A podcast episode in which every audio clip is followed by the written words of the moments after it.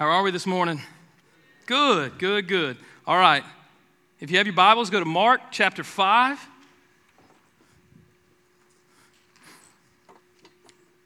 Book of Mark. You guys are so quiet this morning. There you go. Faithful few. All right. Mark chapter 5. We are wrapping up, um, we're not wrapping up the book of Mark. Some of you are like, oh, God. Um, we're wrapping up chapter 5 today. I'm going to read this to you.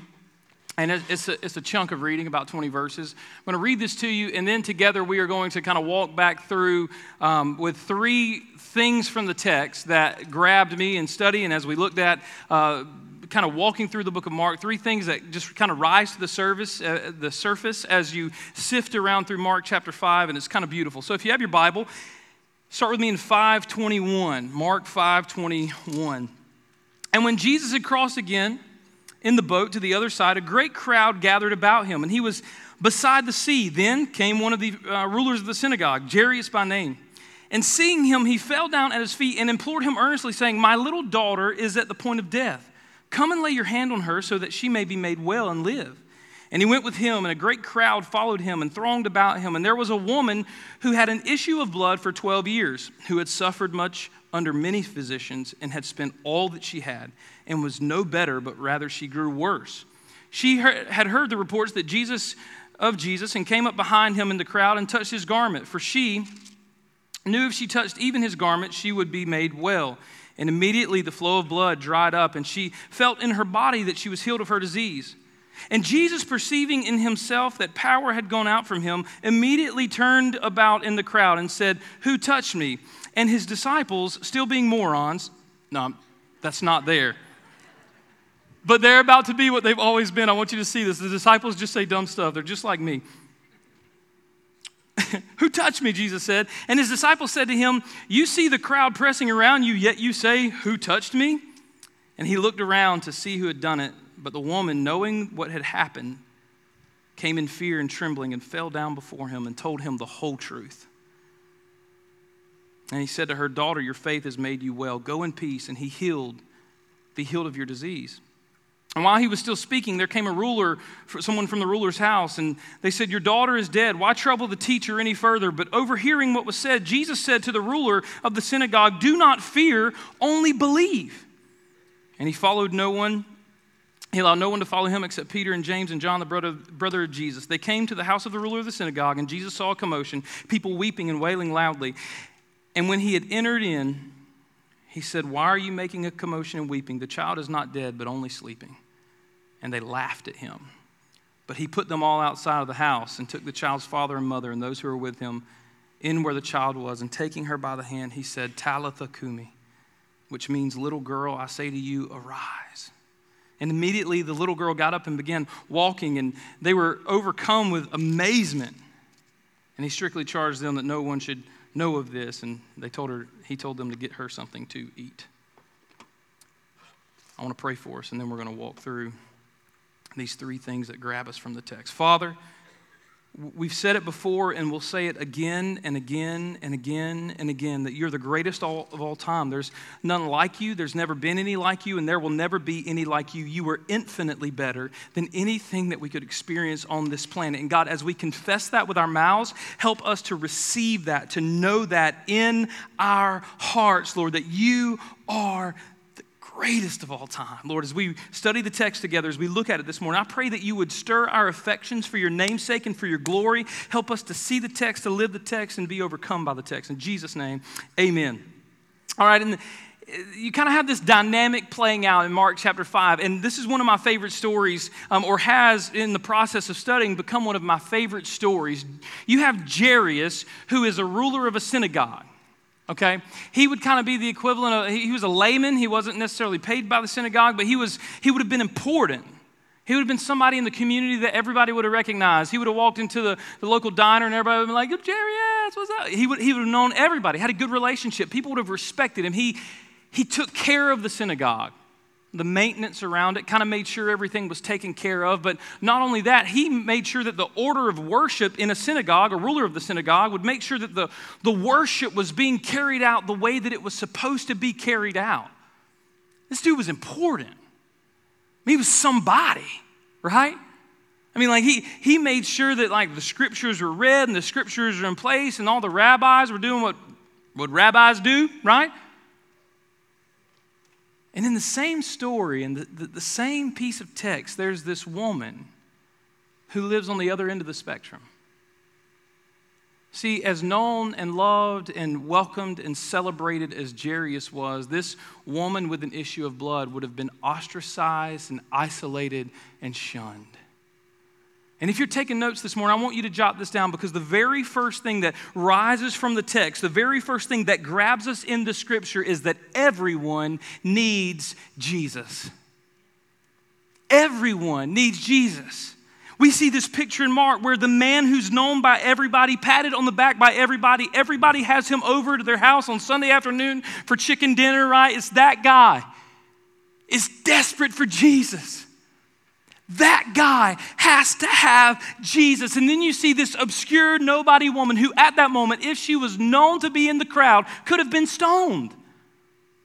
Because being in the presence of other people in their religious sect made that she made them meant that she made them unclean. Just her being in their presence. If someone was to brush against her, they would be considered unclean because of her, her, her physical struggle. Can you see it in the text?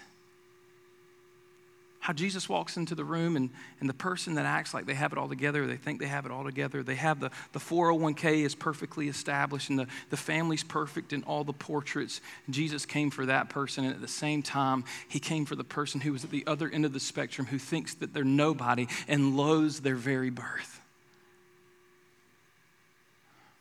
Everyone needs Jesus this morning. You say, well, well, TJ, you know, he's a good teacher, you know. Yeah, kind of kind of get down with Jesus? I want you to hear Romans 3:23. We a lot of us could quote this by heart for all of sin and fallen short of the glory of God. I want to go on just a bit and are justified by his grace and as a gift through the redemption that is in Jesus Christ. All have fallen short of the glory of God, but something happens when that fallen shortness reaches Jesus. In the heart of every single one of us is this brokenness, this fracture of unity with God. In the heart of every single man and woman, there is this desperate need. And it's not more money, it's not more things, it's not more popularity, it's not more sex, it's more Jesus. It's more Jesus. In the heart of every man, woman, boy, and girl that sits under the sound of my voice, our greatest need is Jesus. I love what Spurgeon said. He's an old guy, he's been dead a long time, but he said a lot of really cool stuff. He said, I can do without everything else. He said, The longer I live, the more that I realize I can do without everything else except the Word of God, except Jesus. I can do without everything. I have to have, if there's one thing that I have to have, it's Jesus we see this picture played out. It's, it's this beautiful idea. I want you to see it in John chapter 3 verse 16. Most of you could, could probably recite this to me this morning, but I'm going to read it over you. In John 3, if you're churched at all, you've heard this. Probably spray painted on a sign. If you played football, you wanted to be like Tebow and put it on that little paint stuff. I never played football, so. For God so loved the world that he gave his only Son, that whoever believes in him should not perish but have eternal life. So hear this For God did not send his Son into the world to condemn the world, but so that through him the world might have life. He sent Jesus because every single one of us was spiritually dead with this great need to be resurrected. And Jesus paints this picture for us in Mark. It doesn't matter what family we came from. It doesn't matter in our life if we hung a degree on the wall. It doesn't matter in our life if, if we have this perfect track record or if we just only know broken tracks. Jesus painted this picture to remind the world that I came for everybody. And that's what I love about Jesus. A lot of us, we find ourselves in one of those two positions a lot of times. I've been what I felt like on both ends. I thought I was somebody at, at different times in my life. I'm tempted with pride. So I, I think I'm somebody. I think, I, you know, yada, yada, yada. I don't really need God. I kind of have my systems down. I kind of have my routine during the week. I kind of do my thing. And, and when things start going really good, it seems like it's a little easier to depend on TJ rather than on Jesus. It's a little easier to not acknowledge Him. It's a little easier to skip a, a, a quiet time or skip a devotion or, or, or, or not dive into prayer because, man, I'm kind of managing things well. Am I the only one that's ever been there? you know, business is going good, life is going good, family's going good, and my focus kind of goes off of him onto those things because I'm doing a pretty good job. And what I realize is at the peak of my goodness, I'm still absolutely broken and in need of a Savior because there's nothing good in me. So if you're on that side of the coin this morning, you say, Well, TJ, I'm doing pretty good. Life's pretty good. I'm, I'm, I'm kind of a rock star in my realm, man. You just don't know. Hear me when I say this well. Jairus, who had all the money and all the accolades in the world, knew that the only place where real hope could be found was falling at the feet of Jesus. No matter what you've done, no matter what, what you've acquired in this life, the only lasting hope and grace and peace will be found at the feet of Jesus. And then you had the other side of the coin. I've been there at times in my life, and maybe you could share in the sentiment this morning that, that you feel like nobody. Kind of ashamed of your sin and your brokenness, and you know how dirty and, and kind of just screwed up you are inside, so you're like, mm, Jesus doesn't really want me, and he wouldn't want me.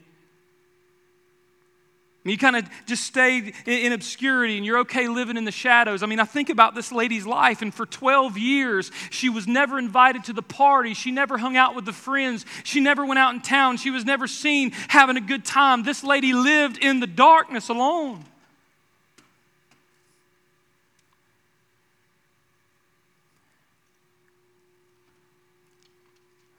So this morning, you may feel like you're on the mountain, or you may feel like you're stuck in the valley of the shadow of death. And hear me when I say this the love and grace and reach of Jesus will meet you where you are. Meet you where you are. Not only does everyone need Jesus this morning, but Jesus' reach is not limited to race, socioeconomical status, success, or failure. Jesus' his reach is intended to rescue this morning. We're desperate for him. Desperate for Him. I love the way that, I'll say this and then I'll read the quote. There is evidence that in the heart of Jesus there is a place for the noble and those who think they are nobody. Tremper Longman says it this way, and I, I, love this. According to Jewish law, contact with Gentiles, demoniacs, graves, blood, or death made one ceremonially unclean. In this, you see all these episodes playing out, and Jesus never shirks back from any of them.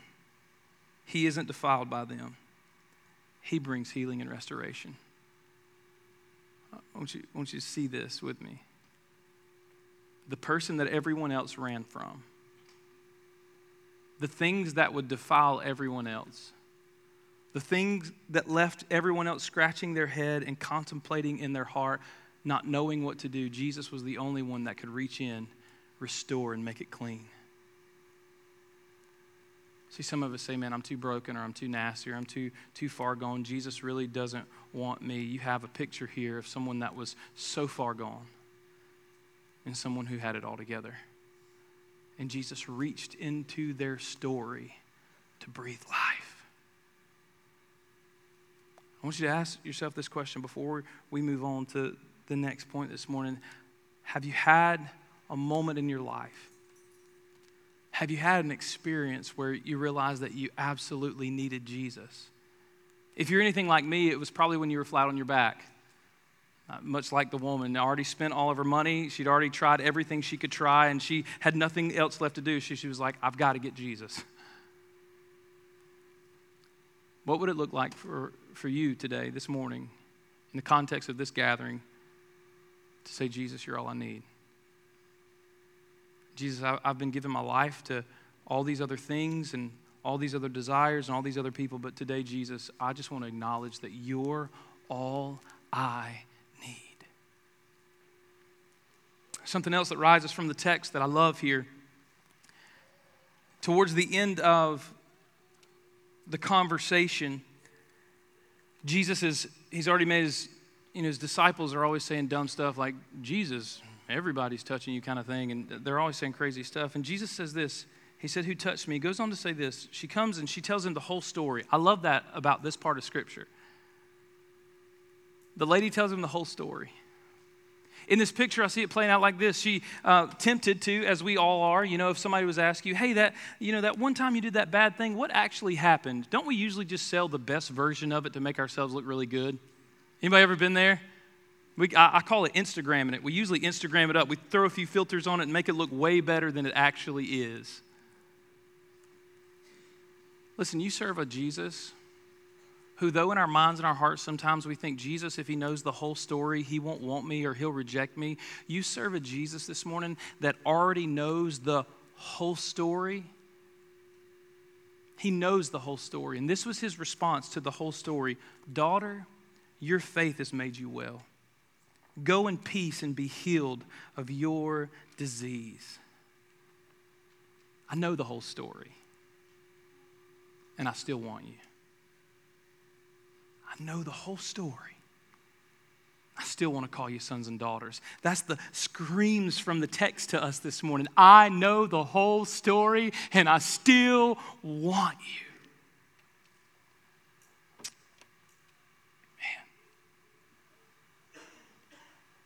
Faith moves us. Daughter, your faith has made you well. I love this about faith, and I want to apologize this morning. I said this to our 930 crew. I said, man, I, I really feel the need to uh, apologize uh, because a lot of times when you hear preachers talk about faith, you know, they, they kind of preach it this way. If you have enough faith, things will go good. Anybody ever heard that from a pulpit?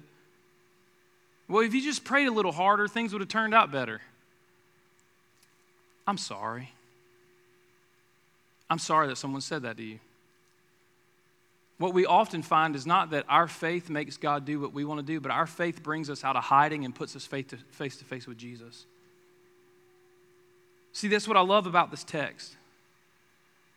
That morning that Jairus woke up, something inside of him was shaken to life, and he knew he had one need, and that need was Jesus. It's faith. If I can just get to Jesus, he can change the day. This obscure woman living in the shadows wakes up, and there's something different that day, something that's shaken to life in her. And there's this deep rooted faith that says, if I could just touch his garments, he could change the day. See, it's not that our faith manipulates God or moves God to do exactly what I want, but what we find out is that our faith brings us to where we're face to face with the only thing that we really need Jesus Christ, the righteous. Last part of the story, and then we're, we're going to have a time of communion together. That's why the tables and the silver things are on the side. We're going to just have a little sweet time of communion as a family. But the last point that I want to make this morning not only eh, does everyone need Jesus, not only can Jesus reach into every story, he's not limited by our mess ups or our failures or where we were born or who we are. Not only does our faith move us to be face to face with the, King of Kings and the Lord of Lords, but what I love about Scripture and what I love about Jesus is that Jesus keeps on amazing his sons and daughters. Over and over and over again. If you read back through uh, chapter 2 and 3 and 4, leading up to chapter 5, every time Jesus does something, it'll say something like, and they were astonished, or they were amazed. Today, you may be sitting in the boat, you may be sitting where you are and say, TJ, I, I, just need God to amaze me because for this situation to turn around, for God to redeem where I'm at in life would be amazing. Would you believe today? Would you, today be the day that you would allow God to shake fresh faith in your life? And for you to believe, God, you can do whatever you want to do. Jesus, you're all I need. I'm going to pray for you uh, this morning.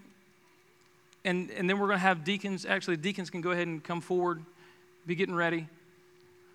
Deacons are going to come forward, and, and we're going to have a time of communion. And this morning, if you're, um, we don't have a closed communion at First Baptist Church. What that means is it's okay if you're a member of another church. You're welcome if you're a believer in Christ to take communion with us. We would love that.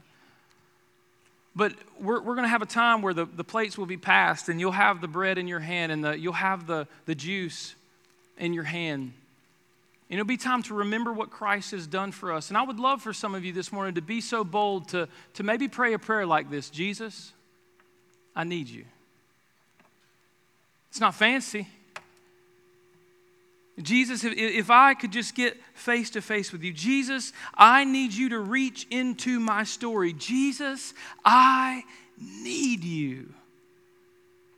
As they pass the plate, and these guys are going to sing a song of response over us. And in that time, I'm, I'm going to read some scripture as they pass, but I'm going to pray and then they'll pass. Father, thank you.